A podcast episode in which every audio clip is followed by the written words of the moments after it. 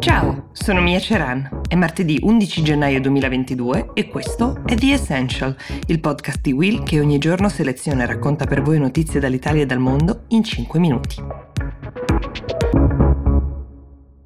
Novak Djokovic è tornato su un campo da tennis, era mezzanotte passata ma ci è voluto andare lo stesso per celebrare il fatto che un tribunale australiano, nella persona del giudice Kelly, avesse ribaltato la revoca del suo visto e voleva riprendere immediatamente gli allenamenti in vista dell'Australian Open, che è la ragione per cui si era um, presentato in Australia in primo luogo. L'Australian Open che lo ricordiamo ripartirà tra soli 5 giorni. Sono contento e sono grato, ha twittato il tennista che, come oggi sappiamo, mm, senza più ambiguità, perché c'è stata ambiguità per un certo momento, non è vaccinato e per questo ha rischiato di essere espulso dal paese e anche dal torneo, quindi non è vaccinato, ma ha prodotto documentazione che attestava di aver contratto il Covid ben due volte, di cui l'ultima lo scorso dicembre. Qui però si apre un altro file, un altro mistero, perché nella stessa data in cui i legali di Djokovic hanno presentato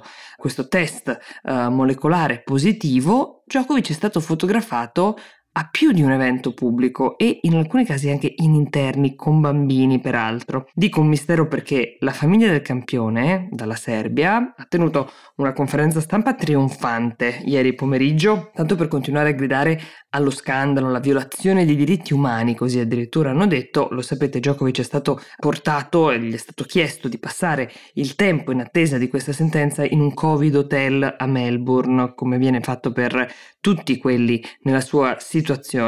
in alternativa era libero di rientrare in Europa. Non ha voluto la famiglia rispondere alle domande riguardanti appunto questi impegni che Nole ha osservato, ai quali è stato presente a dicembre, sebbene fosse positivo al Covid. Piuttosto ha scelto di chiudere la conferenza stampa con una marcia trionfale serba, cantando insomma in allegria. Ma la sua battaglia non l'ha vinta per ora perché questo giudice, giudice Kelly, ha ritenuto che fosse effettivamente ragionevole avergli prima concesso un visto e un'esenzione sulla base di quel molecolare e poi avergliela negata. Insomma, ci sarebbe stato un atteggiamento un po' incoerente e questo forse è anche vero, ma non è detta l'ultima parola perché il ministro per l'immigrazione australiano ha il potere di ribaltare anche questa sentenza, cancellandogli il visto e costringendolo a lasciare il paese. Djokovic nel frattempo ha ripreso ad allenarsi, come vi dicevo. Vincere il titolo, ancora una volta, dell'Australian Open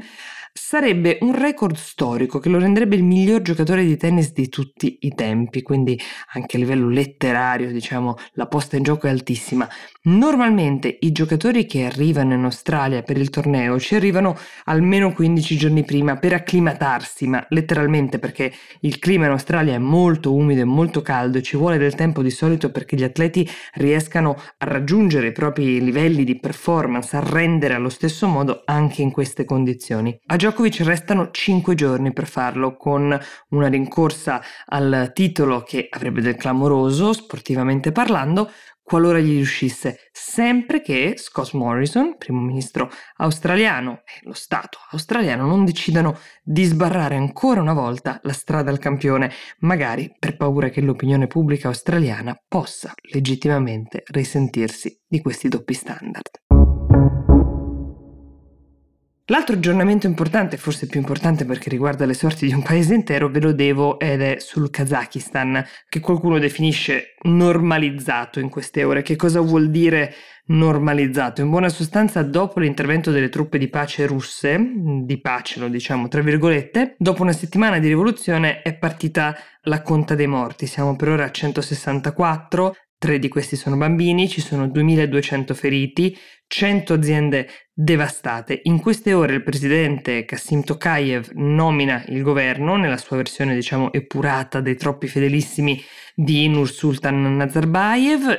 quel padre padrone che governava prima di lui, però lui stesso potrebbe essere chiamato, ancora troppo potente per essere fatto fuori politicamente, per guidare una sorta di KGB moderno, il comitato di sicurezza. Ci sono in carcere attualmente 6.000 persone, 125 processi processi ancora aperti ed è una fortuna che Tokayev avesse abolito la pena di morte da molto poco, ma c'è da immaginare che non verranno comunque usati dei modi teneri con chiunque sia accusato in questo momento di aver preso parte alla rivolta. Ricorderete che vi ho detto che Tokayev, per invocare l'aiuto della Russia, grazie a quella piccola NATO dei paesi limitrofi, aveva dichiarato che le rivolte erano istigate da un nemico esterno, estero, che guidava i rivoltosi. 160 terroristi stranieri sono stati identificati a dimostrazione di questa tesi, che secondo Tokayev erano collegati via radio ricevevano ordini dall'estero. Tra gli arrestati c'è anche un famoso musicista kirghizo che si chiama Vikram Ruzakunov,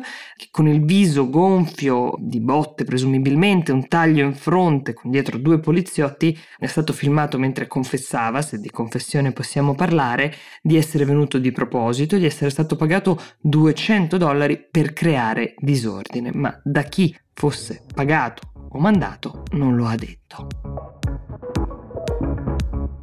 The Essential per oggi si ferma qui, io vi do appuntamento domani e vi auguro una buona giornata.